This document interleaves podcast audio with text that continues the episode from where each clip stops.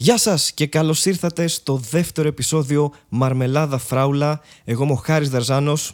Και εγώ είμαι ο Στέλιος Ανατολίτης. Και αυτό, βασικά για να εξηγήσω λίγο αρχικά, σε περίπτωση που ακούτε αυτό που ακούτε και δεν έχετε ιδέα τι είναι το podcast, ωραία, ε, είναι απλά σαν να κάνεις ένα βιντεάκι στο YouTube, αλλά χωρίς την απήχηση και τα views. Δεν περιμένω ότι θα πας μόνο για το αστείο. Περιμένω ότι θα εξηγήσεις κανονικά. Ναι, αυτό είναι, εντάξει, αυτό δεν είναι κάτι άλλο. Okay. Εγώ θα, θα γίνω λίγο πιο nerdless. Θα πω, παιδιά, είναι μια μαγνητοσκοπημένη ραδιοφωνική εκπομπή. Και την παίρνετε μαζί σας όπου θέλετε, την ακούτε όποτε θέλετε, χωρίς το άγχος το ότι, ξέρεις, α, ακούω αυτή την εκπομπή μόνο εφτά με οκτώ γιατί κάνω μία ώρα για να πάω στη δουλειά. Ακριβώς. Είναι on demand και... Είναι ακριβώς. Καλή ιδέα γενικά άμα χρησιμοποιείτε τα μέσα, το μετρό, τα λεωφορεία που διαφημίσαμε την προηγούμενη φορά. Ναι. Ε, μπορείτε να ακούτε αυτό το podcast αν έχετε χρόνο να σκοτώσετε. Και πάνω απ' όλα είναι δωρεάν. Και είναι δωρεάν. Ναι. Όπως και το ραδιόφωνο. Σωστά. Απλά να σου πω κάτι. Τώρα που το ξεκίνησες αυτό, ναι. Εγώ μπαίνω κατευθείαν γιατί ήμουν ναι, σε μια ναι, ναι. πάσα χώσε, καλή. Χώσε, πάμε. Ε, δεν υπάρχει λόγος, και, και εκεί εξυπηρετεί πάρα πολύ καλά το podcast, δεν υπάρχει λόγος να ακούς ραδιόφωνο αν δεν έχεις αυτοκίνητο. Θα συμφωνήσω. Αυτό έλειπε να διαφωνήσεις. Ναι, θα συμφωνήσω γιατί είμαι ένας άνθρωπος που ακούει μουσική η οποία δεν παίζει ποτέ στο ραδιόφωνο. Ραδιόφωνο. Ραδιόφωνο, ναι. Είναι, ναι, είναι πρόσφορο. Τόσο κακό που έρχεται, που έρχεται ξέρω εγώ, ασθενοφόρο. Ή, ναι. Δεν, και μου είναι πολύ δύσκολο να ακούω ραδιόφωνο. Οι εκπομπές που με τραβάνε είναι σπάνιες. Για να φανταστείς, κλείνω περισσότερο προς την ΕΡΤ, δεύτερο, τρίτο πρόγραμμα και τέτοια που είναι κορυφές. Ναι, ναι. Όχι, αυτό ρε παιδί μου. Πρέπει, για, να ακούς, για να ακούς ραδιόφωνο πρέπει να, να είσαι σε ένα όχημα για πολλές ώρες, όπως είναι ξέρω εγώ, οι ταξιτζίδες ή φορτηγατζίδες, που κυρίως ας πούμε.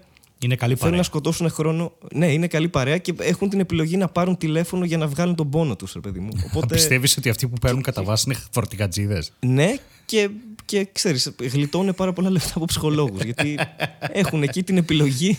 Είμαι έχουν ο την Κώστας, επιλογή να. Στο Love Radio και τώρα θα πάρουμε ένα τηλέφωνο από τον Γιώργο. Έλα, Κώστα! Έλα, ε, ε, ήμουνα σε ένα μπουρδέλο τις προάλλες, Κώστα, και. Ε, δεν φαντάζεσαι ρε τι με έκανε ρε. Ναι, το θέμα μας ήταν το Πανσεραϊκός ε, Πανιόνιος, αλλά οκ. Okay. Εντάξει, μπορείς να πεις όχι ήταν θέλεις. Το Love Radio. Βασικά πραγματικά μπορείς να πεις ότι θέλεις αυτές τις εκπομπές, δεν, δεν σε ελέγχει κανείς. Στα podcast. Ό, όχι, στα, Α. στο ραδιόφωνο. Α. Και στα podcast, αλλά και στο ραδιόφωνο. Δηλαδή αυτοί οι άνθρωποι θέλουν απλά να σκοτώσουν χρόνο και...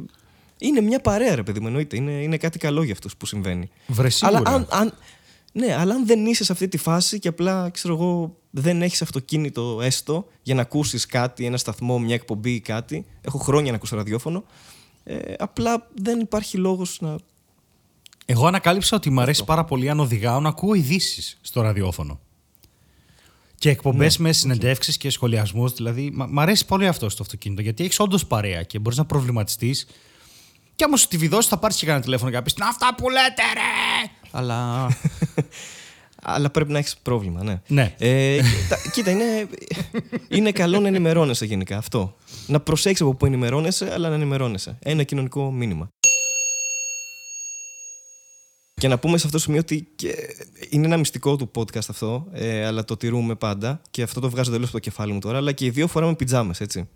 Α. Να το πούμε αυτό, γιατί δεν βλέπει ο κόσμος. Okay. Μόνο ακούει. Φοράω πιτ, πιτζάμες. Όχι πάντα τις δικές μου. Αλλά είναι πιτζάμες. Εγώ μόνο τις δικές μου. Εντάξει, να κάνουμε χάρη. Έχεις πιο πολλά λεφτά. Χτύπημα κι άλλο. Εγώ ε... παίρνω πιτζάμες από τα σκουπίδια, φίλε. Παίρνεις πιτζάμες από άστεγους? Όχι, από τα σκουπίδια. Πρέπει να προλάβεις τον άστεγο. Υπάρχει ανταγωνισμός εκεί. Για τις πιτζάμες. Ναι. Δηλαδή αυτοί οι τύποι που ψάχνουν με τα, με τα τρίκυκλα που είναι από χαρτόνι και κοντεύουν να πέσουν και να μείνουν μόνο οι ρόδες. Είναι άνθρωποι που ψάχνουν πιτζάμες. Δηλαδή το νούμερο ένα πράγμα που ψάχνουν είναι πιτζάμες. Εννοείται. Δεν ξέρω γιατί δεν το ξέρεις αυτό. Ενδιαφέρον. Αυτό είναι κοινή γνώση. Δεν το είχα καταλάβει. Δεν το είχα καταλάβει, ναι. Εντάξει, άμα είσαι έτσι αστός και φοράς τις δικές σου πιτζάμες. Φοράω τις δικές μου πιτζάμες που τις έφτιαξα μόνος μου. Πόσο ωραίο θα ήταν σαν κοινωνία να χρησιμοποιούσαμε μόνο πιτζάμες που μας έδινε ο παππούς μας ή η γιαγιά μας. Αλλά του αντίθετου φύλου. Και να συνέχιζε αυτό για ενενήντα χρόνια. Ναι, ναι, ναι. Το αντίθετο φύλου. Ναι, δηλαδή ναι, okay. τα αγόρια να πρέπει να φοράνε τις πιτζάμες που τους δίνει η γιαγιά τους. Όπως το όνομα. Και μετά, όταν εσύ γίνεις παππούς, θα δώσεις τις πιτζάμες σου, που είναι φουστανάκια και νεγκλιζέ και νυχτικές τέτοια, στην εγγονούλα σου. Ναι. Και έτσι, ανά μία γενιά, θα, θα σπάμε την πατριαρχία και το σεξισμό στην κοινωνία. Η άλλη γενιά θα είναι κανονική, ξέρεις, όπως είναι τώρα. Αλλά η άλλη, μία γενιά θα είναι πιο προχώ και πιο δίκαιη. Οκ, okay, σε ακούω σε αυτό που λες, αλλά νομίζω ότι υπάρχει ένα τεχνικό θέμα. Πάρα πολλά. Δεν σε... το σκέφτηκα καθόλου αυτό που είπα. Ναι, ότι είσαι φυσικός, δηλαδή από ύλη ξέρεις αν μη τι άλλο. σε, σε ενενήντα χρόνια, ας πούμε, θα έχει... δεν θα υπάρχει ρούχο. Δεν είναι... θα περάσουν οι γενιές και απλά θα φοράς τίποτα. Μικρή διόρθωση, είμαι χημικός, όχι φυσικός. Ε, είσαι... Γιατί είπα ότι είσαι φυσικός. Είμαι το ίδιο εκνευριστικός. Έχεις φυσική ομορφιά, αυτό ήθελα να πω. Που επίσης δεν δε φαίνεται εννοείται. Στο podcast, αλλά γενικά εννοείται. Ισχύει. Όπως έβγαινα από τη μήτρα, ήρθε η Αφροδίτη στο μευτήριο. Και είπα: αυτό το παιδί πρέπει να το ακουμπήσω. Δεν γίνεται αλλιώς. Αυτό ακούστηκε πάρα πολύ κακό. Όχι, ρε, να το ακουμπήσει, να μου δώσει την ομορφιά. Ναι, ναι, το, το κατάλαβα. Oh, σε ακούμπησε η Αφροδίτη. Οκ, okay, Στέλιο. Ναι. Touched by Aphrodite. Αυτό είναι που ακούγεται. Title of your sex tape. Ναι, άρα είχε και η Αφροδίτη αυτή τη δυνατότητα, δηλαδή να, να, σε, να σε κάνει όμορφο επειδή σε ακούμπησε. Όχι, δεν νομίζω. Και αυτό από το όχι, μυαλό μου το μόνο... δεν το σκέφτηκα πολύ. Παρ' όλα αυτά, πολύ ωραίο κόνσεπτ αυτό να το. Να υπήρχε και αυτό σαν, σαν κόνσεπτ της Αφροδίτης που το βουτάς κάπου το παιδί και γίνεται όμορφο. Ή το ακουμπάς και γίνεται όμορφο. Εκτός από ένα σημείο. Ξέρεις, ναι. Και επειδή τα μωρά τα πιάνει από τις μασχάλες, γι' αυτό οι άνθρωποι έχουν τρίχες εκεί. Και αυτή ήταν η θεωρία εξέλιξης από το χημικό Στέλιο Ανατολίτη. Για όλα αυτά η Αφροδίτη. Ωραία. Τι κάνεις, Στέλιο, πώς είσαι? Ε, είμαι ε, πάρα πολύ προβληματισμένος και χαρούμενος μέχρι σε ένα βαθμό, αλλά γενικά με ξέρεις εγώ, η κατάθλιψη είναι φίλη μου. Ναι. Ε, με ξέρεις εγώ, με ξέρεις εμένα. Με ξέρεις. Καλύτερα ελληνικά. Και συντακτική δεν είναι φίλη σου, μάλλον. Καλά, αυτό... και το συντακτικό δεν ναι, είναι ούτε εμένα προφανώς. Ούτε, ούτε, ούτε γραμματική, ούτε τίποτα. τα, τα έχουμε διαλύσει όλα. Έχουμε καταργήσει κάθε έννοια. Ε, έκανα πρεμιέρα της Μάχης με Νεράιδες. Μπράβο, ε, Στέλιο. Ήσουν εκεί. Ήμουν εκεί. Ναι. Οπότε ξέρεις ότι. Δεν είχε κόσμο, αλλά πήγε καλά. Είχε κόσμο, δεν ήταν ότι δεν είχε κόσμο. Είχε σίγουρα σαράντα πέντε άτομα. Δεν ξέρω αν πρέπει να το πω αυτό, αλλά είχε όχι, κόσμο. Όχι, μην το πεις γιατί είχε είκοσι έξι εισιτήρια. Ωραία. Οπότε, ας πούμε απλά ότι είχε κόσμο. Ναι, εντάξει, μπορεί ναι. να μην είχε όσο θα ήθελες, αλλά είχε κόσμο. Ε, και νομίζω ότι ήταν μια εξαιρετική παράσταση. Ε, πήγε πάρα πολύ καλά. Έπαιξες πάρα πολύ ώρα. Ναι, δεν ξέρω γιατί. Έπαιξες πάρα πολύ ώρα. Ε, γιατί έχεις κείμενα πρώτον και δεύτερον γιατί. Πήγε, δηλαδή δεν ήταν. Από μόνο του πήγε. Κάπου νομίζω. Εκεί με τη διπολική διαταραχή τους έχασα λίγο. Φοβήθηκαν, τρόμαξαν. Δεν νομίζω καθόλου. Δεν, δεν έκανε, δεν γκίλαρε καθόλου. Νομίζω ότι γενικά πήγε πολύ καλά ε, και, και πλάγκαρε και μιας και το είπαμε αυτό. Να, να πλαγκάρεις λίγο τη, τη φάση. Πες πότε θα είσαι, μέχρι πότε. Κάντο, κάντε αυτό. Ε, ναι, ήταν ωραία παράσταση. Ε, δηλαδή και εγώ ένιωσα ότι υπήρχε, ήταν πολύ ωραίο το κοινό και υπήρχε σύνδεση με το κοινό κτλ. Ε, οπότε αν κάποιος ακούει, είναι στην Αθήνα και θέλει να δει αυτή την παράσταση, μπορεί να έρθει να δει. Γιατί όπως είπαμε πριν, και το YouTube και το podcasting και όλα αυτά είναι δωρεάν. Οπότε ο καλύτερος τρόπος για να στηρίξεις κάποιον ο οποίος σ' αρέσει σαν καλλιτέχνης, τέλος πάντων. Ξέρω, stand-up κάνουμε, ελάτε να δείτε το stand-up. Δεν έχει. Αυτό, αυ, αυτή είναι η πληρωμή, ξέρεις, ναι. Κάνε Patreon. Δεν θα κάνω Patreon. Έλα να με δεις. Είναι, ξέρεις. Είναι πολύ πιο άμεσο και πολύ... Ε, θα είμαι κάθε Παρασκευή...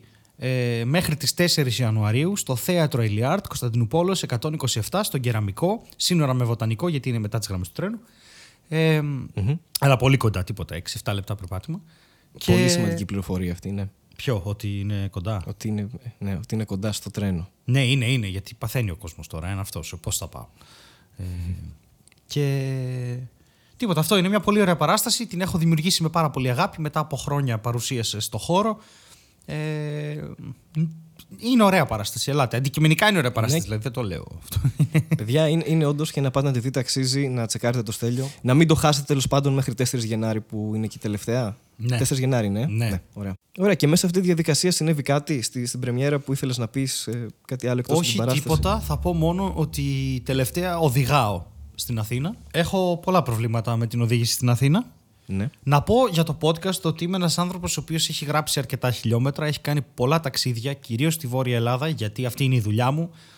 Και τέλος πάντων, όταν άρχισα να οδηγάω στην Αθήνα, γιατί έχω οδηγήσει αρκετά και στην Αθήνα, έχω εντυπωσιαστεί με το πόσο τραγικά οδηγάνε οι Αθηναίοι οδηγοί και οι Θεσσαλονικείς.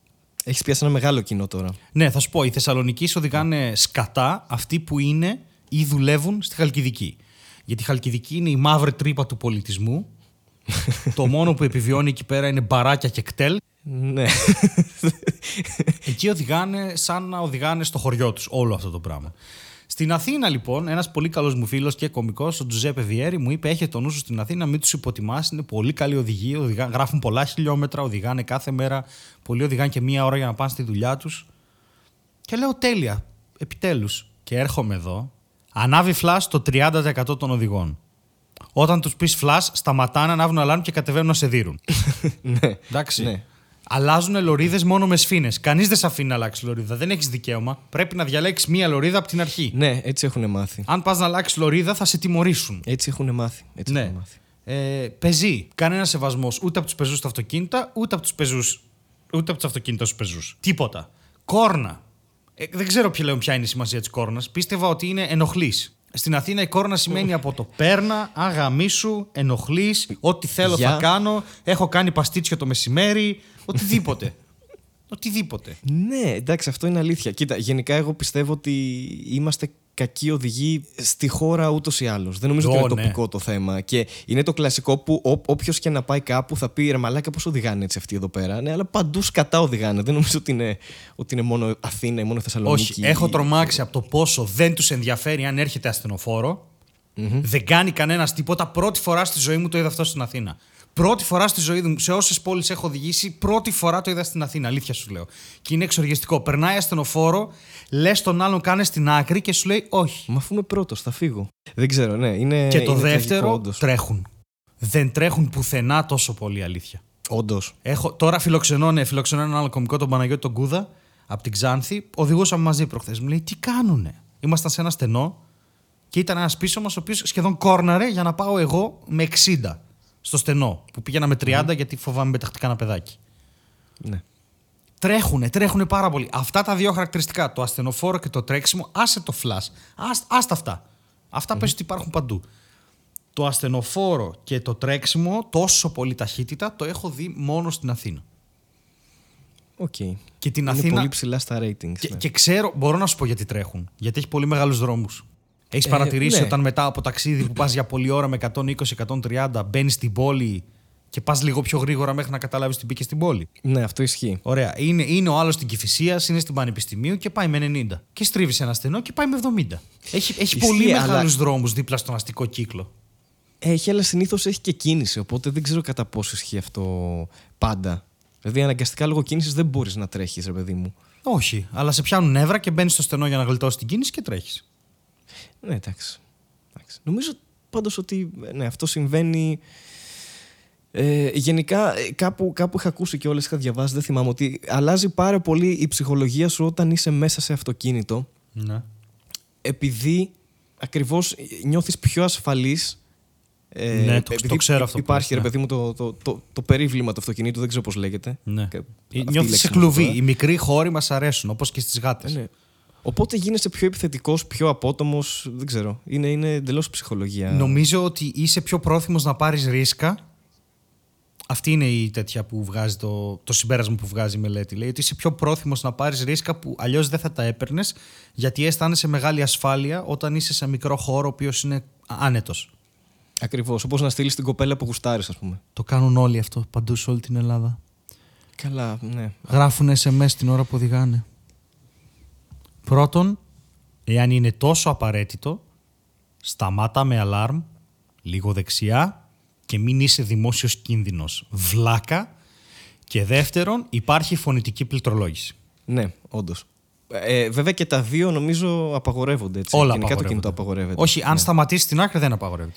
Όχι, ναι, αν, αν οδηγείς εννοώ ρε παιδί με αυτό. Ναι, ναι, ναι. Αν, Όχι, αν είναι τόσο σημαντικό, πραγματικά σταμάτα στην άκρη ή βρες έναν τρόπο να φύγεις από εκεί που είσαι και στείλε το ες εμ ες.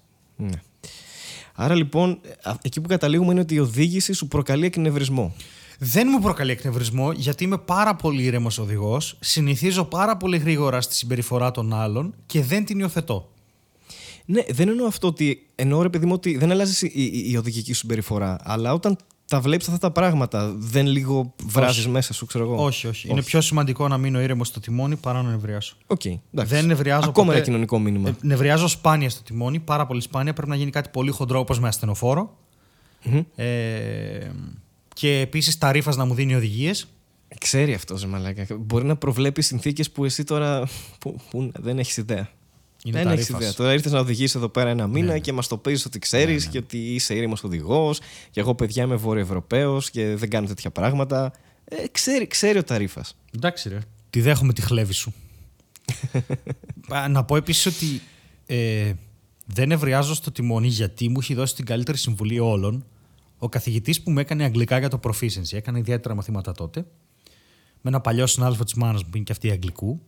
Και αυτός είχε ένα συντέντο... Μισό λεπτό τώρα, μισό λεπτό. Ναι. Για να συνειδητοποιήσω τι λες. Ναι. Την τι... καλύτερη συμβουλή για οδήγηση ναι. στην έδωσε ο καθηγητής αγγλικών. Ναι. Οκ, okay, προχωρά. Ο οποίος οδηγούσε σαν τον Colin McRae. Είχε πάρει mm. ένα Σεϊτσέντο, το είχε τουρμπήσει και έβγαζε εκατόν είκοσι άλογα. Τι είχες κάγκουρα καθηγητή αγγλικών. Ναι, παίρνει μικρά αυτοκίνητα με πάρα πολλά άλογα. Θέλει να χωράει παντού και να τρέχει πάρα πολύ. Οκ, okay, με ενδιαφέρει αυτή η περσόνα. Για πες με. Ναι, φαντάζομαι αυτοκίνητο που ζυγίζει επτακόσια πενήντα κιλά με εκατόν σαράντα άλογα.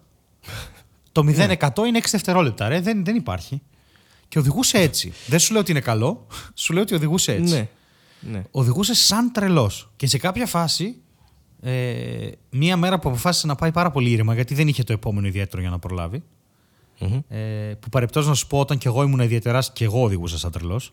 Γιατί πρέπει να προλάβεις. Μπορώ να κάνω μια παρατήρηση εδώ, ναι. σε αυτό που είπες. Ναι. Μ' αρέσει, το άκουσα και στην παράσταση. Ναι. Ε, ό, όταν παίρνεις μια ιδιότητα και βάζεις την κατάληξη ας, ναι.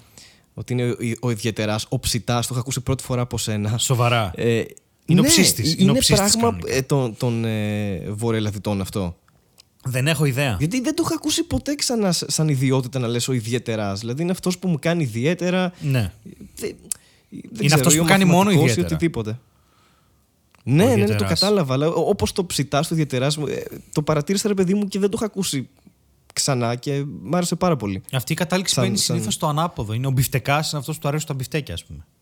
Δεν είναι αυτός που κάνει μπιφτέκια. Ένα πράγμα που δεν ήξερα, ναι. ναι. Okay. Ε, δεν έχεις ακούσει ποτέ ότι αυτός είναι μπιφτεκάς. Όχι. Ε, είναι αυτά τα ωραία της γλώσσας που είναι πολύ όμορφα. Είναι, ναι, είναι ναι. πολύ. Μ' άρεσε το, το ψητάς, μ' άρεσε πάρα πολύ. Το ψητάς. Είναι πολύ ωραία λέξη. Είναι ωραία. Δεν είναι ο ψήστης, είναι ο ψητάς. Ναι. Δηλαδή ο ψήστης είναι απλά ένας άνθρωπος που ψήνει. Δεν ξέρουμε αν είναι επαγγελματίας. Ο Ή... ψητάς είναι επαγγελματίας ψήστης. Κατάλαβες τι εννοώ. Έχει, έχει, έχει μια επαγγελματική χρειά μέσα αυτή η λέξη. Ναι. Είναι okay. ψητάς αυτός, ξέρει, ρε παιδί μου. Φαίνεται ο άνθρωπος. Οκ. Okay. Λοιπόν. Συνέχισε τώρα. Δεν ο ιδιαίτερας. Αυτός, ναι. λοιπόν, ο κύριος Νίκος, δεν ξέρω να ακούει, α, χρόνια πολλά για προχθές, είχε τέτοιο. Ε, είχε, όταν αποφάσισε να πάει ήρεμα, μας κόλλησε ένας ε, τύπος, ο οποίος ήθελε να πάει αυτός σαν τρελός. Και ναι. επειδή δεν έκανε στην άκρη, γιατί κάτι συζητούσαμε, δεν τον είδε, αυτός έτρεχε πάρα πολύ, πέρασε, βγήκε στο αντίθετο ρεύμα, έκατσε δίπλα μας, κατέβασε παράθυρο και άρχισε να βρίζει. Και γυρνάει ο κύριος Νίκος, γυρνάει και του κάνει...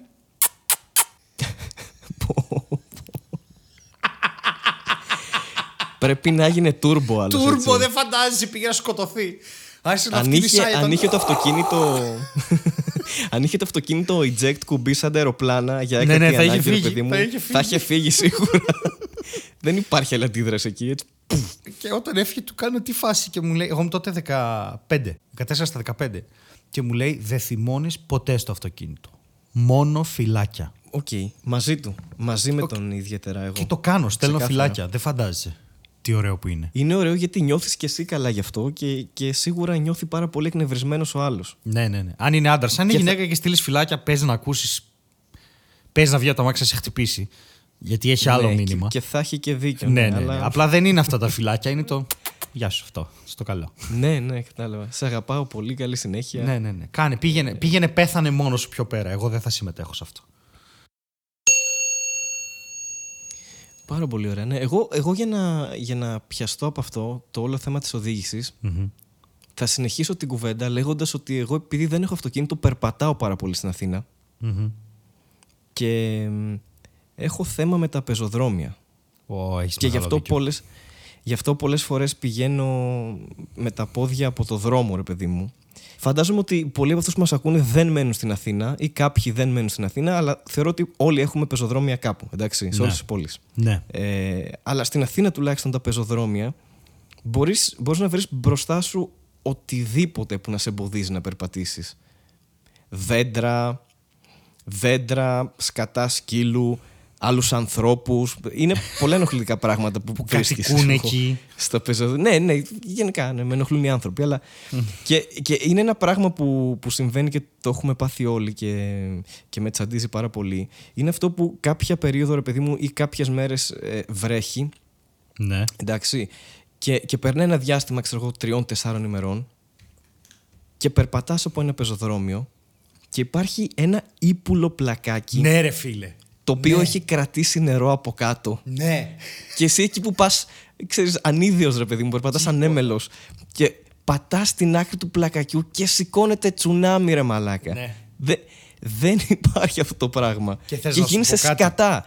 Και δεν έχει βρέξει καν. Όχι, είσαι σκατά και βρωμάει αυτό. Γιατί είναι λιμένον τα νερά και έχει και τέτοια, πώς τα λέει, σε ρίχια κόλλη εκεί μέσα και είσαι ένα βήμα από τη γάγκρενα, μαλάκα.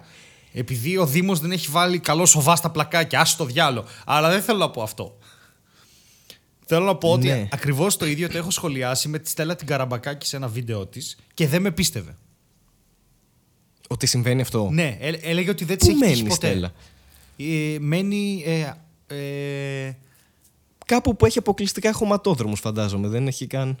Αλλά κάπου σε αυτή την περιοχή που μένει η Στέλλα, τέλος πάντων. Ναι. Έχει... Τα πλακάκια είναι έχει... τέλεια. Τα τέλεια πλακάκια. Εγώ θέλω να μου πεις τι κάνεις. Γενικά. Όχι, τι κάνεις από τη στιγμή που γίνεις χάλια ναι. και έχεις αυτά τα λασπόνερα που σου έχουν βρέξει και κάλτσα γιατί είναι αδυσόπιτα. Και ξέρεις ότι η κάλτσα, άμα βραχεί φτέρνα, σώζεται. Αλλά άμα βραχούν δάχτυλα μπροστά, θέλει πιστολάκι. Καλά, όχι με τίποτα. Προφανώς και η μόνη επιλογή. Αναλόγως τώρα, κοιτά, αν σου τύχει αυτό έξω από το σπίτι σου, εντάξει, πας και αλλάζεις. Ναι. Αλλά αν είσαι στη μέση της διαδρομής, προφανώς και συνεχίζεις έτσι τη μέρα σου, έτσι. Ξεκάθαρα. Πω, ναι. Πηγαίνεις στη δουλειά έτσι, σαν κατουρημένος. Οι άλλοι απορούν τι έγινε, ξέρω εγώ. Γιατί αυτό είναι το θέμα αυτό. Δεν το παθαίνεις τη μέρα που βρέχει. Τη μέρα που βρέχει έτσι κι αλλιώς θα βραχείς. Αλλά το παθαίνεις τρεις μέρες μετά.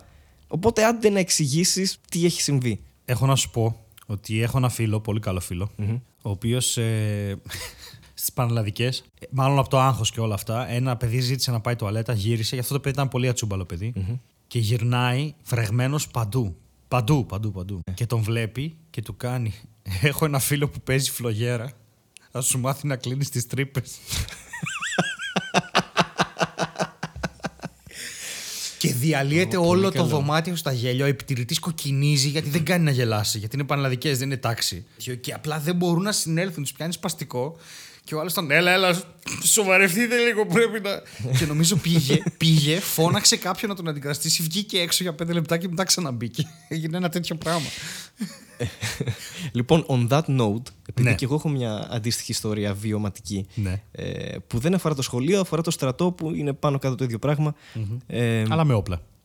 Αλλά με όπλα, ναι. Δηλαδή το σχολείο στην Αμερική.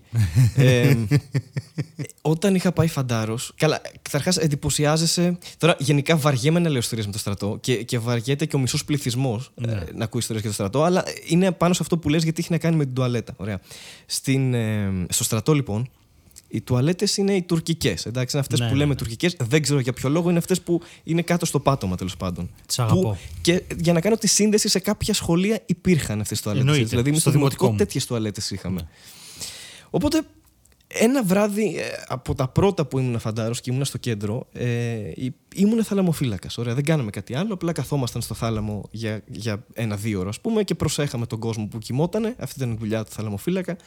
Ε, κάποια στιγμή ξυπνάει κάποιος και μου λέει ότι θέλω να πάω τουαλέτα, θα πάω τουαλέτα, ξέρω εγώ να το ξέρεις και αυτά. Ωραία, χαίρομαι πολύ που με ενημέρωσες.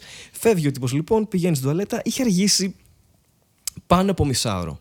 Oh. Εντάξει, και καταλαβαίνω ότι κάποιοι άνθρωποι κάθονται εκεί, απολαμβάνουν το χρόνο τους. Δεν ξέρω τι κάνουν στην τουαλέτα τόση ώρα. Αυτοί που διαβάζουν κόμιξ, που παίρνουν το τάμπλετ μαζί. Δεν καταλαβαίνω τι συμβαίνει όλη αυτή την ώρα, γιατί είναι μια διαδικασία λίγων λεπτών. Τέλος πάντων, άλλο θέμα αυτό. Οπότε. Κάποια στιγμή, επειδή ανησύχησα και ήμουν ψάρακας, λέω θα πάω να το τσεκάρω να δω τι συμβαίνει. Ναι. Okay. και πηγαίνει στις τουαλέτες, οι οποίες ήταν αυτές οι τουρκικές, ήταν με ένα χώρισμα με πλακάκια, ρε παιδί μου, σε ένα ύψος ενάμιση μέτρο, ένα εξήντα άντε. Δεν σε κάλυπτε δηλαδή oh, όλο το ύψος. Σύγχαμα, ναι. Και οι πόρτες ήταν σαλούν. Oh. Τις αυτές που. Και βλέπω που λες δύο πόδια να βγαίνουν κάτω από αχ, το σαλούν. Αχ, την πόρτα. Όχι, και λέω, μαλάκα, κάτι, κάτι έπαθε το παιδί. κάτι, κάτι συνέβη πολύ κακό, μαλάκα. Και του λέω, είσαι καλά? Και μου λέει, ναι, γιατί? Μου λέει, του λέω, τι κάνεις? Και μου λέει, τι κάνω? Την ανάγκη μου. Μαλάκα, πας καλά, ξέρω εγώ. Κάθεσαι στην τουρκική κάτω. Είσαι βλαμμένος.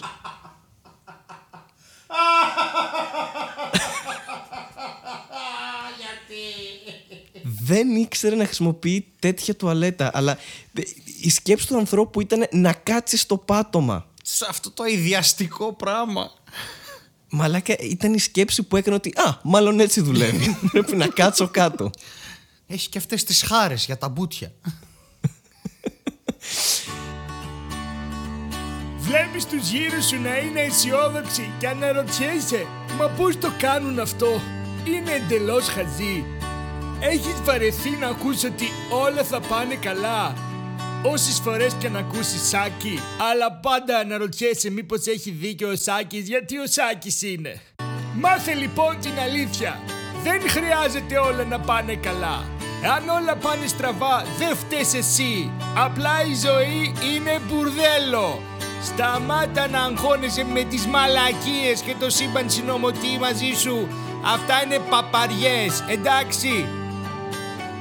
Είσαι μόνος σου ένας ικανός αυτοδημιούργητος άνθρωπος και δεν χρειάζεσαι κάποιον να σου λέει ότι θα τα καταφέρεις. Και να μην τα καταφέρεις δεν πειράζει. Φτάνει που χτίσαμε. Στείλτε τώρα μήνυμα κάπου για, για να μην συμβεί τίποτα, γιατί δεν μας νοιάζει. Ας το διάλογο με τις ρομαντικές μπουρδες, έχετε καταστρέψει τον κόσμο. Ζώα! Το παρόν επεισόδιο ήταν μια ευγενική χορηγία από την εταιρεία «Μη στεναχωριέστε, όλα θα πάνε σκατά».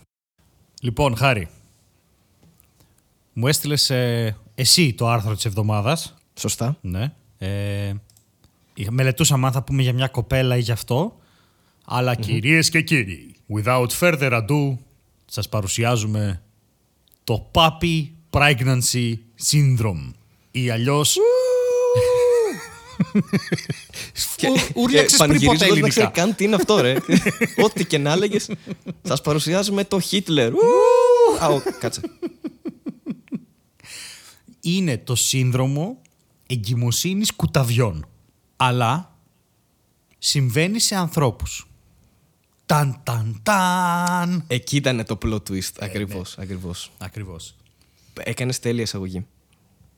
Λοιπόν, και απλά θα πω Mm-hmm. ότι δεν μένουν άνθρωποι έγκυοι και γεννάνε κουταβάκια. Αυτό θα ήταν πάρα πολύ περίεργο, γιατί υπάρχει η λεγόμενη αρχή της ασυμβατότητας των ειδών. Τα διαφορετικά είδη δεν μπορούν μεταξύ τους να ε, ή μπορούν αλλά δεν αναπαράγονται, ας πούμε, αυτά. Ναι, δεν αναπαράγονται. ε, Για κάποιους είναι ok. Ας πούμε στη Δανία υπάρχει νόμος που λέει ότι μπορείς να παντρευτείς το άλογο σου. Δεν υπάρχει κανένα θέμα σε αυτό. Α. Θα δυσκολευτείτε να κάνετε παιδιά, βέβαια. Ναι.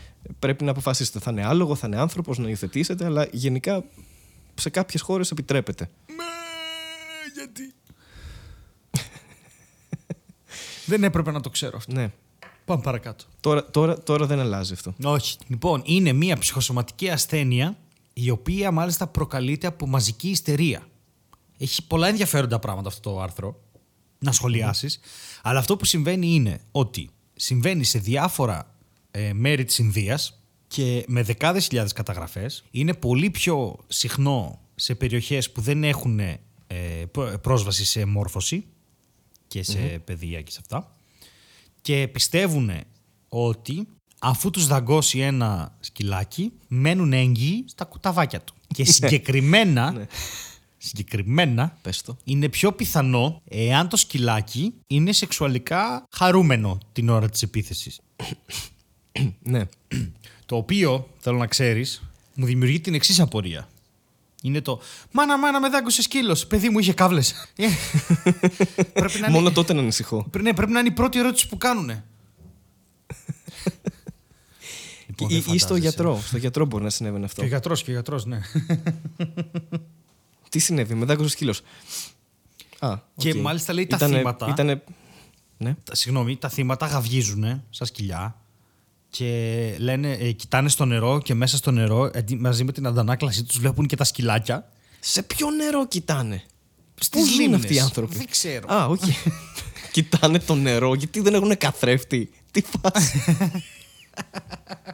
Κοιτάνε το νερό, όπως όλοι. Ναι. Αυτό. Και ναι. Καμιά φορά τα ακούνε να κάνουν μέσα στην κοιλιά τους. Μαλάκα, είναι τρομακτικό. Αν, ναι. το, αν το πιστεύεις αυτό, ότι σου συμβαίνει. Είναι πολύ τρομακτικό. Και μάλιστα... Και... Το, αυτό που πιστεύουν ναι. γενικώς είναι ότι τα θύματα θα πεθάνουν στο τέλος. Ειδικά οι άντρες, γιατί θα γεννήσουν τα κουταβάκια μέσα από το πέος. ε, ναι. Πιο λογικό. όχι, όχι από πίσω, έτσι. Από το πέος θα... Ναι, από το πέος θα βγει. Ναι. Εντάξει, ήταν μια ιδιότητα του πέους που δεν ξέραμε μέχρι σήμερα. Ναι. Ε, γεννάει κουτάβια. Αλλά εντάξει, εσύ μπορεί να το κοροϊδεύεις ε, αυτό σαν σύνδρομο, αλλά επειδή το έχω πάθει... Ε, ήθελα να πω ότι και, και μάλιστα αυτό είναι και ήθελα να, προ, να προωθήσω και την καμπάνια για αυτό το, το σημαντικό θέμα. Ότι παιδιά, επειδή μπορεί να κοροϊδεύει ο Στέλιος και να το βρει και στο Wikipedia, αλλά αυτό συμβαίνει, υπάρχει και ένας οργανισμός ο οποίος λέγεται Puppy Pregnancy Syndrome τελεία com ε, και μπορείτε να μπορείτε να συνδράμετε κι εσείς ε, ό,τι, ό,τι έχει ο καθένας, γιατί με αυτά τα πράγματα δεν παίζουμε, παιδιά. Δηλαδή, ε, αυτό προέκυψε αυτό προέκυψε όντως ε, από τον πρώτο άνθρωπο. Είναι αληθινή ιστορία.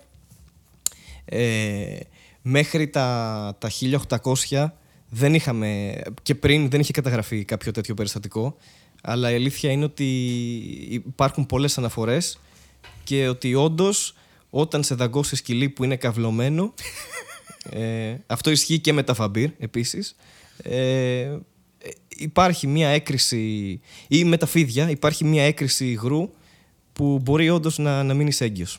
Και εντάξει, προφανώς είναι μαλακίες. Στους άντρες δεν θα, δεν θα επέλθει, δεν έχει επιπτώσεις τύπου θα γεννήσεις ένα κουτάβι, αλλά στις γυναίκες ισχύει. Μάλιστα. Ναι. Αυτό ήθελα να πω. Όποιος θέλει. Για... Θα βάλουμε το link στο... Ναι, είναι Kickstarter κάτω. Campaign.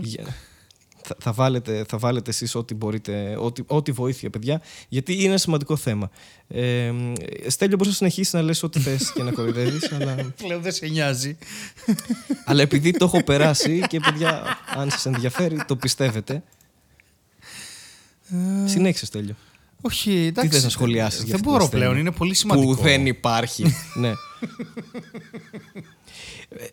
Πέρα από την πλάκα, ε, βλέπω εδώ στα, επίσης στο, στο άρθρο ότι υπάρχουν, υπήρχαν witch doctors. Ναι, ναι, ναι, ό,τι, ό,τι που είναι ναι. φοβερό. Ότι υπήρχαν αυτοί οι, οι τσαρλατάνοι, τσαρλατάνοι, τι λέξουν αυτοί, οι οποίοι, ας πούμε, λέει, πρόσφεραν, ε, προσέφεραν ε, κάποιες θεραπείες στοματικές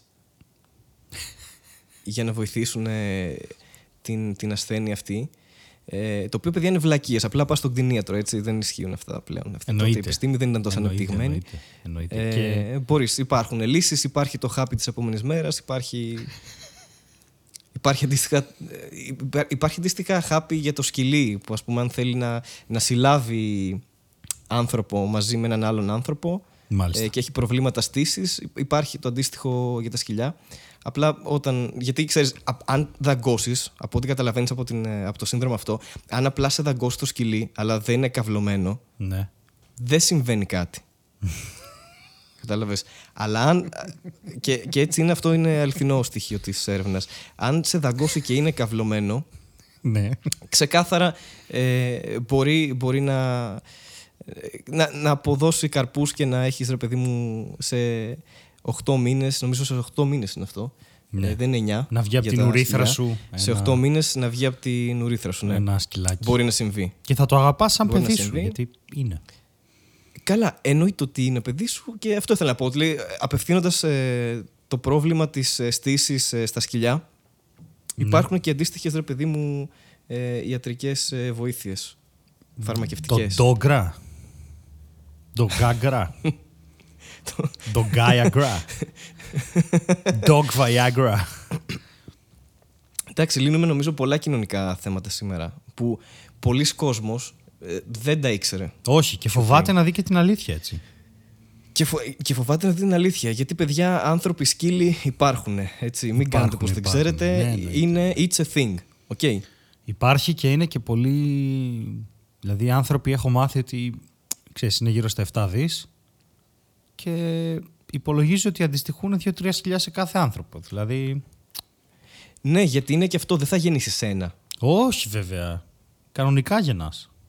οκτώ εννιά και μετά θυλάζουν από το πέος. Ναι. Γιατί θα σου πω όντως τώρα τι, το, το πρόβλημα είναι ότι επειδή υπήρχαν οι witch doctors και αυτά mm-hmm. τα χωριά είναι αμόρφωτα, αυτοί όλοι πηγαίναν στους witch doctors οι οποίοι λέγανε ότι δεν θα πας σε γιατρό γιατί αυτοί δεν ξέρουν.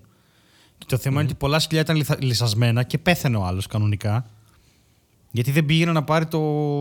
Ξέρεις, η λύσα θέλει κατευθείαν.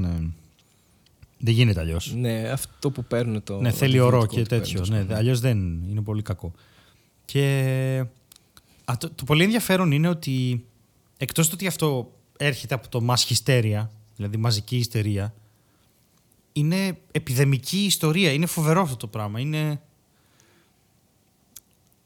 Ε, ναι. Είναι, παθαίνουν, είναι ψυχογενείς ασθένειες που αρχίζουν και εμφανίζουν συμπτώματα ολόκληροι πληθυσμοί.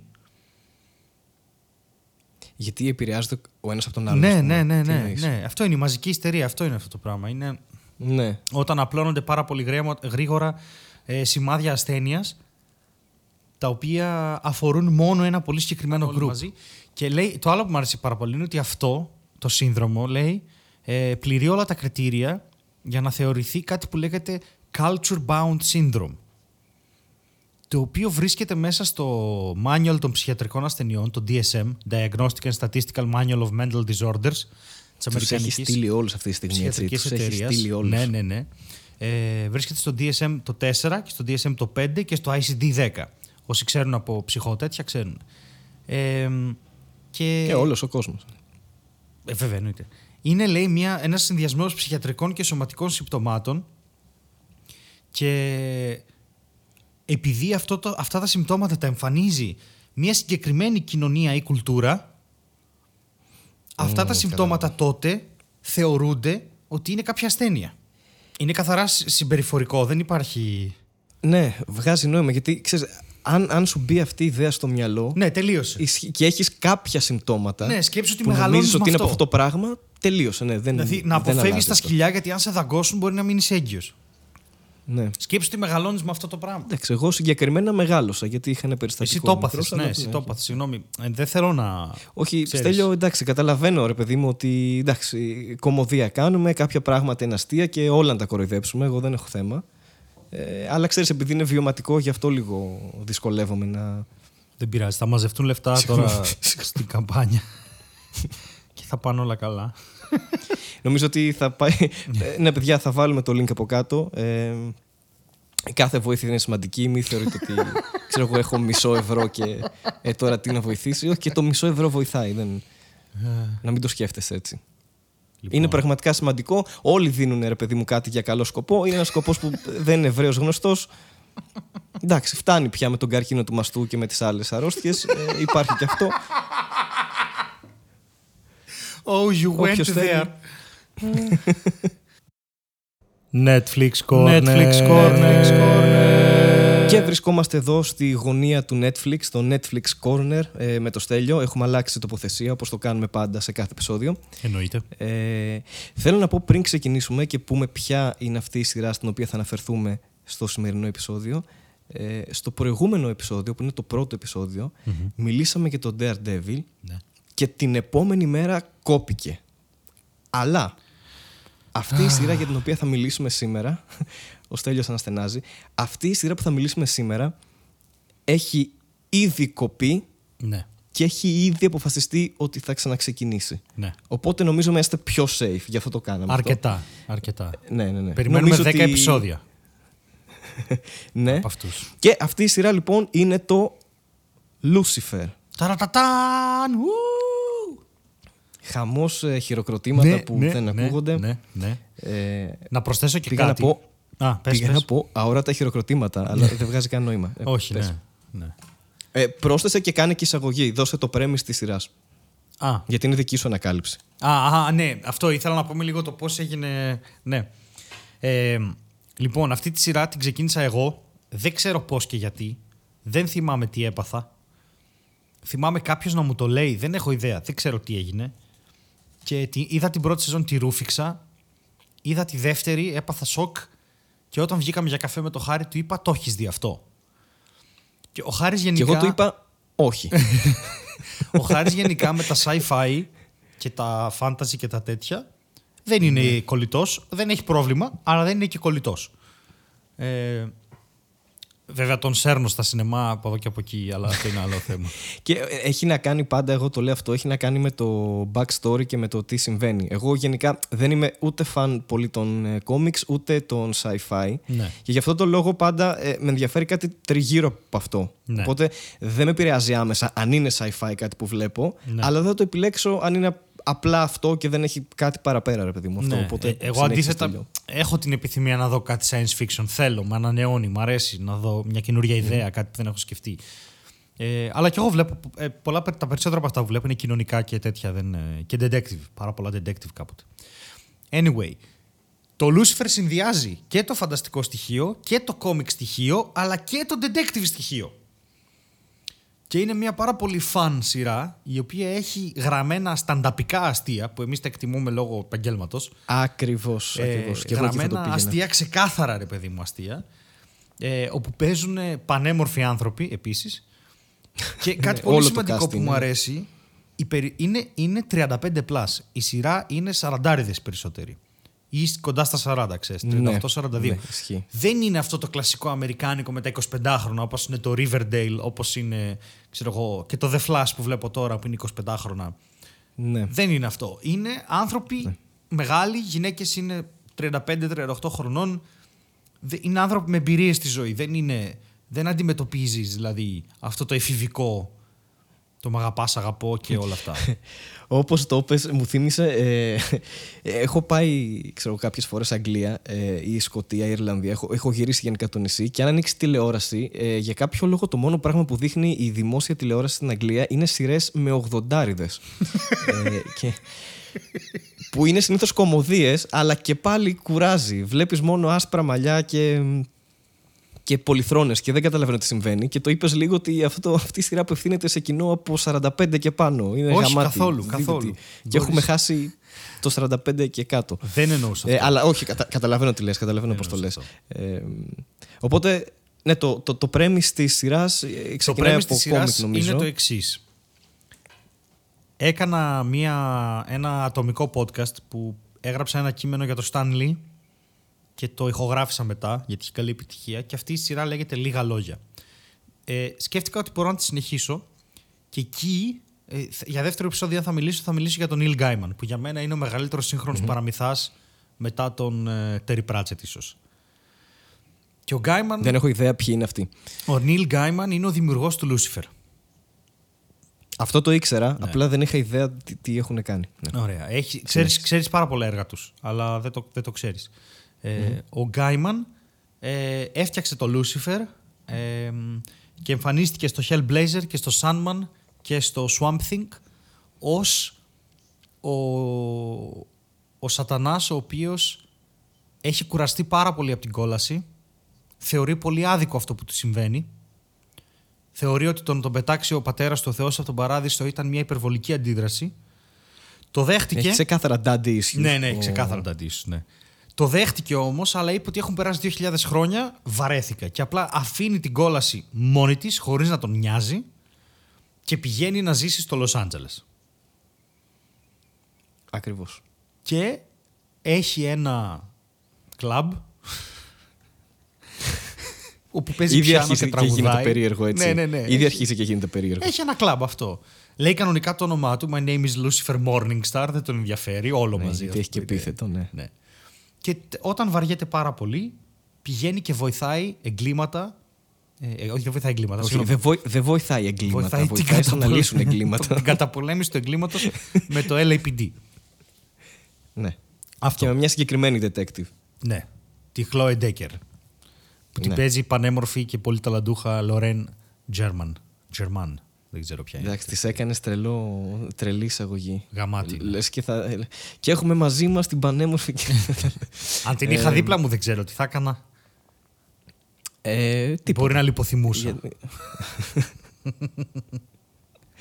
Δεν νομίζω να μπορούσαμε να μιλήσουμε.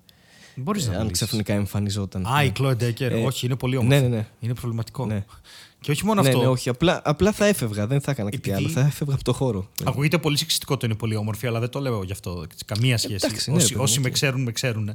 Λέω ότι επειδή αυτόν τον άνθρωπο έχεις συνηθίσει να τον βλέπεις σαν ένα χαρακτήρα. Εντάξει, μετά να τον δεις μπροστά σου ξαφνικά είναι πάρα πολύ τρομακτικό και πάρα πολύ. Wow! Ε, α, και... ναι, εντάξει, είναι ένα σοκ. Ναι, είναι ένα σοκ. Και πέρα από αυτό, τους έχω στο Instagram όλους αυτούς και είναι όλοι πάρα πολύ γλυκούλιδες, δεν φαντάζεσαι.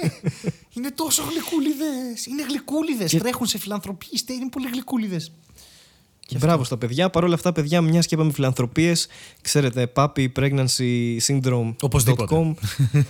ε... Για, για να μην ξεχνιόμαστε. Oh, ε, αυτό που θέλω να πω για το, για το Lucifer και, yeah. και αυτό που μου άρεσε, γιατί ε, πραγματικά κάθε επεισόδιο που βλέπω, επειδή υπάρχει ένα backstory το οποίο εξελίσσεται με τη σεζόν, mm-hmm. δηλαδή υπάρχει μια ιστορία, δεν είναι αυτοτελή επεισόδια σαν το yeah. σι ες άι, ας πούμε, λύνουν όντως εγκλήματα. Το, το έγκλημα θα λυθεί, αυτό δεν είναι θέμα, ε, δεν με απασχολεί προσωπικά καθόλου, αλλά στη, στο process της επίλυσης ε, εγκλημάτων, δεν είναι καν thing αυτό, δεν, δεν υπάρχει αυτό που είπα. Αλλά στη διαδικασία τέλος πάντων της επίλυσης ε, εγκλημάτων, θα επιμείνω, δεν μπορώ να βρω άλλη λέξη, ε, υπάρχουν, ε, υπάρχουν άπειρα πολύ καλογραμμένα αστεία. Εμένα αυτό με διασκεδάζει ναι. πιο πολύ απ' όλα και πρέπει να δίνει σημασία στο τι λέει ο καθένας, γιατί ξέρεις, σετάρει κάποιο αστείο και ο, και ναι, ο ναι, ναι. Lucifer συνήθως έχει το punchline και θα είναι αστιάρα σίγουρα, κάποια παρατήρηση, κάποιο πολύ σύντομο και πρέπει όντως να προσέχεις γιατί είναι το, τόσο καλογραμμένο. Και, και το δεύτερο που εμένα προσωπικά μου αρέσει στη σειρά και συγκεκριμένα για το Lucifer είναι ότι δεν κρύβεται. Δηλαδή, ναι, ναι, ναι, λέει ναι. ότι είμαι ο Σατανάς, ναι. πηγαίνει σε ψυχολόγο και λέει ότι είμαι ο Σατανάς και απλά η ψυχολόγος του νομίζει ότι έχει κάποια... ναι, κάποιο πρόβλημα, έχει αλλά κάποιο ουσιαστικά ψύχος. Λέει την αλήθεια και δεν τον πιστεύει κανείς. Ναι. Αυτό είναι ό,τι καλύτερο. Δηλαδή, να, να λες ρε παιδί μου αυτό το πράγμα που είναι αλήθεια, αλλά κανείς να μην σε πιστεύει γιατί είναι τόσο, τόσο ασυνήθιστο ή απίθανο αυτό που λες. Οπότε είναι πάρα πολύ αστείο αυτό σαν... σαν concept, ρε παιδί μου. Είναι αυτό, πολύ ωραίο και μάλιστα θα προτείνω να πάμε όσο πιο γίνεται spoiler free, γιατί δεν ξέρω πώς την έχουν δει τη mm-hmm. σειρά.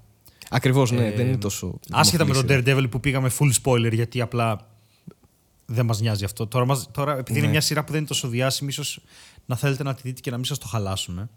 Ε, τα αστεία είναι πολύ ωραία. Τα, ο Tom Ellis τα σερβίρει τέλεια. Ε, ο οποίος είναι πανέμορφος και πολύ χαρισματικός και φωνάρα και είναι υπέροχος και τον βλέπεις και θες να τον πάρεις σαν αγκαλίτσα και μετά συνειδητοποιήσεις ότι είναι ενενήντα έξι. ε... Και τραγουδάκι μες στη σειρά. Είναι ναι, ναι, πολύ τραγουδάκι μες στη σειρά. Είναι, είναι, είναι τέλειος. Ε, είναι ακριβώς ο ρόλος που πρέπει. Δηλαδή του, του, του, του έχει φορεθεί καπέλο. Μου έκανε πάρα πολύ εντύπωση όταν η σειρά ακυρώθηκε το πόσο πάλεψε ο ίδιος ο Tom Ellis για τη σειρά. Ναι, όντως. Δηλαδή, ακόμα και δύο μέρες πριν λήξουν τα συμβόλαιά τους, που αυτοί παίζοντας αυτή τη σειρά τώρα μπορεί να πρέπει να πάνε, ξέρεις, μπορεί να έχουν σαράντα πέντε χιλιάδες προτάσεις. Ε, και ο Tom Ellis είναι Άγγλος, ο οποίος μετακόμισε στην Αμερική. Δεν είναι η πατρίδα του. Είναι Ουαλός. Ουαλός είναι, ναι. Δεν είναι Άγγλος. Είναι Ουαλός. Ε, με συγχωρείς. Ε, τον ξέρω τον Ντόμ και με έχει βοηθήσει και πολύ με την καμπάνια, οπότε γι' αυτό ήθελα να το διευκρινίσω. Έχουν λίγο θέμα οι Ουαλοί με την Αγγλία, γι' αυτό το λέω. Είναι Βρετανός, αλλά είναι Ουαλός. Εντάξει, εντάξει. Δεκτό, δεκτό. Και, δεκτό. Και ξέρει το θέμα. Οπότε το σε, σε παρακαλώ να μην λες ανακρίβειες στο podcast και έχουμε θέματα. Γιατί είναι από τα άτομα που στηρίζουν και καταλαβαίνεις. Ναι, ναι, ναι. Δεν θέλω να το κάνω άβολο. Αλλά... όχι, όχι, δεν. Καθόλου. Ε... Συγκινήθηκα, συγγνώμη. Ναι. Μπράβο, Τόμ. Έσωσες δύο πράγματα. Και τη σειρά και εμάς που έχουμε αυτό το πρόβλημα. Ε, τέλος πάντων. Αυτό δεν, δεν έχεις να πεις κάτι μετά από όλα αυτά. Όχι, τι να πω, δεν. You live your life as you wish. Δεν θα σου είμαι ποτέ εμπόδιο. ε, Έχει πολύ χιούμορ, πολύ καλογραμμένα αστεία. Μ' αρέσει πάρα πολύ ότι ο Tom Ellis δείχνει ότι είναι αθάνατος από τα αστεία που κάνει. Δηλαδή κάνει ένα αστείο τάδε και λέει μ, αυτό μοιάζει με τη σταχτοθήκη που είχα χαρίσει στη Μέρλι Μονρό, ένα τέτοιο πράγμα. Και είναι όλοι, ε, τριάντα πέντε, τι λες. Δηλαδή έχει διάφορα, έχει ένα αστείο για όλους, ρε παιδί μου. Ναι, και, και, και, και για... παίζει πάρα πολύ με αυτό. Ναι, ας πούμε, μπορεί να το ακούσει να το πει, ναι, καλά, τον είδαμε και τον Εύτονα. Ξέρεις, ένα τέτοιο πράγμα. Σε φάση, μ, πήρε, ναι. κα, κάνει κάτι τέτοιο και είσαι, τι... Που είναι πράγματα που απλά οι άλλοι χαρακτήρες το κάνουν skip, γιατί δεν καταλαβαίνουν, δεν γιατί το λέει, ναι, ας πούμε. Δεν καταλαβαίνουν. Αλλά επειδή εσύ ξέρεις, σαν, σαν θεατής, μπορείς να καταλάβεις γιατί είναι αστείο. Ναι. Και μου αρέσει πάρα πολύ η απεικόνηση του Λούσιφερ ως χαρακτήρα. Ότι δεν είναι κακός ποτέ ο Λούσιφερ. Δηλαδή, ο Νίλ Γκάιμαν αυτό που έκανε ήταν ότι πήρε τις γραφές, πήρε την Αγία Γραφή, ο ίδιος όντας σχεδόν άθεος, αλλά όχι, δηλαδή σε φάση δεν με απασχολεί ιδιαίτερα το θέμα. Ε, και μελέτησε τις γραφές και είπε ότι α, ήταν αναρχικός ο Λούσιφερ. Δεν ήθελε ναι. την απόλυτη βασιλεία του πατέρα του, ήθελε κάτι πιο κομμουνιστικό ουσιαστικά. Ο καθένας να είναι υπεύθυνος για τον εαυτό του. Και έτσι του έδωσε, Οχι, ναι, αυτό. Έτσι του έδωσε την κόλαση. Του είπε, αφού θες να είναι ο καθένας υπεύθυνος για τον εαυτό του, κάτσε κάτω να βλέπεις αυτούς που είναι υπεύθυνοι για τον εαυτό τους. Και... Ακριβώς. Και μέσα στη σειρά δεν δείχνει καθόλου ότι ρε παιδί μου είναι. Δεν έχει κάνει τίποτα κακό. Τίποτα, τίποτα κακό ποτέ. Ε, ναι. Λέει ότι η δουλειά μου ήταν αυτή να προσέχω την κόλαση. Το βαρέθηκα, έφυγα και κάνω τη ζωή μου στην ουσία. Δεν, δεν... Ναι. Και ούτε έχει κάνει κάποια πράξη που είναι ρε παιδί μου malevolent. Και... Όχι, τίποτα, τίποτα. Ε, ίσα ίσα είναι καλός ναι. και τον ενδιαφέρει η δικαιοσύνη. Πάρα πολύ, γιατί αυτό κάνει στην ουσία. Αυτό και ως φύλακας της κόλασης ήταν δίκαιο να είσαι εκεί και έπρεπε να βασανίζεις τους κακούς. Κανείς δεν βασανίζει τους κακούς όντας ο ίδιος κακός. Δεν, απλά θα γίνεις φίλος με αυτούς. Ακριβώς. Και, και έχει και πολύ ωραία ένα παράσταση το πώς είναι η κόλαση. Ναι, είναι πολύ περίεργο. Στο... Είναι πολύ περίεργο, ναι. Στο afterlife, ναι. ναι. Ε, είναι πολύ ενδιαφέρουσα σειρά. Παίζουν πολύ ε, ωραία άτομα. Είναι πολύ ωραία γυρισμένη, έχει πολλά αστεία, έχει πολύ, πολύ ωραίους ρυθμούς. Η τρίτη σεζόν δυστυχώς για μένα ε, είχε κάποια προβληματάκια όσον αφορά το... Πάμε στα αρνητικά, ναι. Ναι, το, το πώς χειρίστηκαν την ιστορία και το backstory. Και λίγο κάπως αφήσανε... Εμφανίστηκε ένα ελάττωμα του Λούσιφερ, το οποίο ας μην το πούμε για να μην υπάρχουν spoiler και δεν το... Ναι, ε, την είχε μικρή. Ναι, αυτό. Και πίστευε ότι θα γεννήσει ένα κουταβάκι. Γι' αυτό και βοήθησε το Χάρη. Τον είχε δώσει σκύλο στην κόλαση. Ναι, τα Hellhounds. Εκεί γεννάς Hellhound, τα οποία είναι πιο μεγάλα από τα κανονικά σκυλιά, οπότε το πουλί σου εκρήγνεται και μετά τίποτα αυτό. Η, η ωραία έκπληξη στην τρίτη σεζόν, και αυτό δεν είναι spoiler για τη σειρά, είναι τύπου ότι θα σας πω κάτι τώρα που ναι. παίζει αυτός που ναι. όλοι μεγαλώντας τα ενενήντα τον είχαμε συνδυάσει σαν τον πρώτο Σούπερμαν, γιατί έπαιζε στο Smallville. Ναι. Αλλά πλέον είναι σαραντάρης. Ναι. Και ξέρεις, λίγο έχει αλλάξει ρε παιδί μου. Ο Tom Welling. Πού τον έχω δει αυτόν. Ναι. ναι. Πού τον έχω δει αυτόν. Και είναι ο πρώτος Σούπερμαν. Και είναι γαμάτο, ρε φίλε. Ναι. Δεν ήταν ενενήντα βέβαια, ήταν δύο χιλιάδες, αλλά ναι. Ε, ναι, εντάξει, αλλά πριν φτάσω στα δύο χιλιάδες, μεγάλωνα στα ενενήντα. Και μετά έφτασα στα δύο χιλιάδες και είδα το Smallville. Ναι. Και έχει, έχουν πάρα πολλά εσωτερικά αστεία μέσα για αυτούς τους δύο. Γιατί έχουν ακριβώς το ίδιο ύψος. Λέγονται και οι δύο Tom. Ναι. Ε, ναι. Έχουν παίξει νομίζω τον ίδιο ρόλο σε κάποια φάση στην καριέρα τους κάπου. Και επίσης γίναν πάρα πολλοί φίλοι στο σετ. Και μετά παίζαν τους εχθρούς και τους κοροϊδεύε όλο το σετ και τέτοια. Είναι πολύ ωραίο. Mm. Ναι, όντως. Είχε, είχε πλάκα που είδες ένα τέτοιο ηθοποιό, ρε παιδί μου, που τον ξέρεις από κάτι, ναι. από, από τα παιδικά σου χρόνια και μετά τον βλέπεις εδώ και λες α, πού ήταν αυτός, τι έκανε τόσο καιρό. Καλά, κοίταξε. Θα σου πω ότι παίζει η Tricia Helfer, την οποία. Την αγαπάμε γιατί ήταν ε, Cylon στο Battle Star Galactica. Α, ναι. ναι. Μου το έχεις πει αυτό, το θυμάμαι.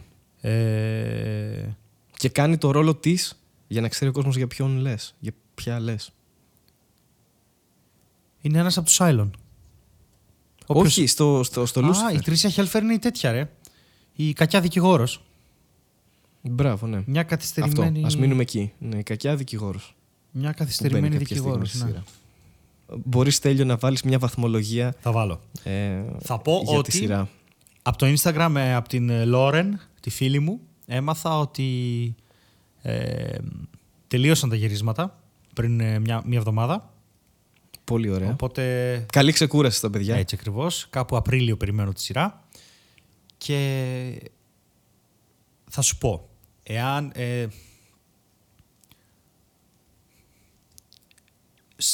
Ε, α, Είσαι καλά. οκτώ κόμμα πέντε στα δέκα. Εγκέφαλη. οκτώ κόμμα πέντε στα δέκα. Γιατί η τρίτη σεζόν, αλλιώς θα τις έβαζα εννιά. Μη σου πω και οκτώ στα δέκα. Ναι, γενικά ό,τι βαθμολογία βάζουμε είναι πάνω από εννιά. Πάντα. ε, θα, θα κάνουμε και ένα review που δεν θα είναι τόσο καλό. Σίγουρα, Σίγουρα θα έρθει αυτό κάποια μάλλον στιγμή. Το επόμενο. Αλλά λοιπόν, να ξεκινήσουμε λίγο, λίγο θετικά. Ναι, έχω ένα συγκεκριμένο που θα να το ξεφτυλίσω μέχρι εκεί που δεν πάει. Ναι, ωραία. Εσύ. Ας, ας κρατήσουμε αυτή τη σκέψη. Τι. Εσύ. Πόσο θα βάζα στο Lucifer. Ναι. Ε, επειδή ήταν απροσδόκητα καλό για μένα, δεν ναι. το περίμενα. Δηλαδή, αν δεν μου το πρότεινες εσύ, ναι. δεν θα το είχα δει, πιστεύω. Ναι, ναι, ναι. Δεν θα ήξερα για την ύπαρξή του. Αλλά νομίζω ότι θα έβαζα επτά κόμμα εννιά. Εντάξει. Για να κλείσουμε σε ένα μέσο όρο γύρω στο οκτώ κόμμα δύο. Ναι, οκτώ κόμμα δύο, αλλά... Ναι. Ναι. Αυτό. Ωραία. Ωραία. Αυτά. Τα λέμε την άλλη εβδομάδα. Α, αυτά. Καλύψαμε όλα τα θέματα. Ναι. Είμαστε κοντά. Δωρίστε λεφτά κάτω. Ε, παιδιά, θα, θα μπει το link κάτω, έτσι εννοείται, για, για την υποστήριξή σας. Είναι σημαντικό, το ξαναλέω. Ε, σας ευχαριστούμε πάρα πολύ που μας ακούσατε ε, και τα λέμε στο επόμενο. Γεια σας. Γεια. Yeah.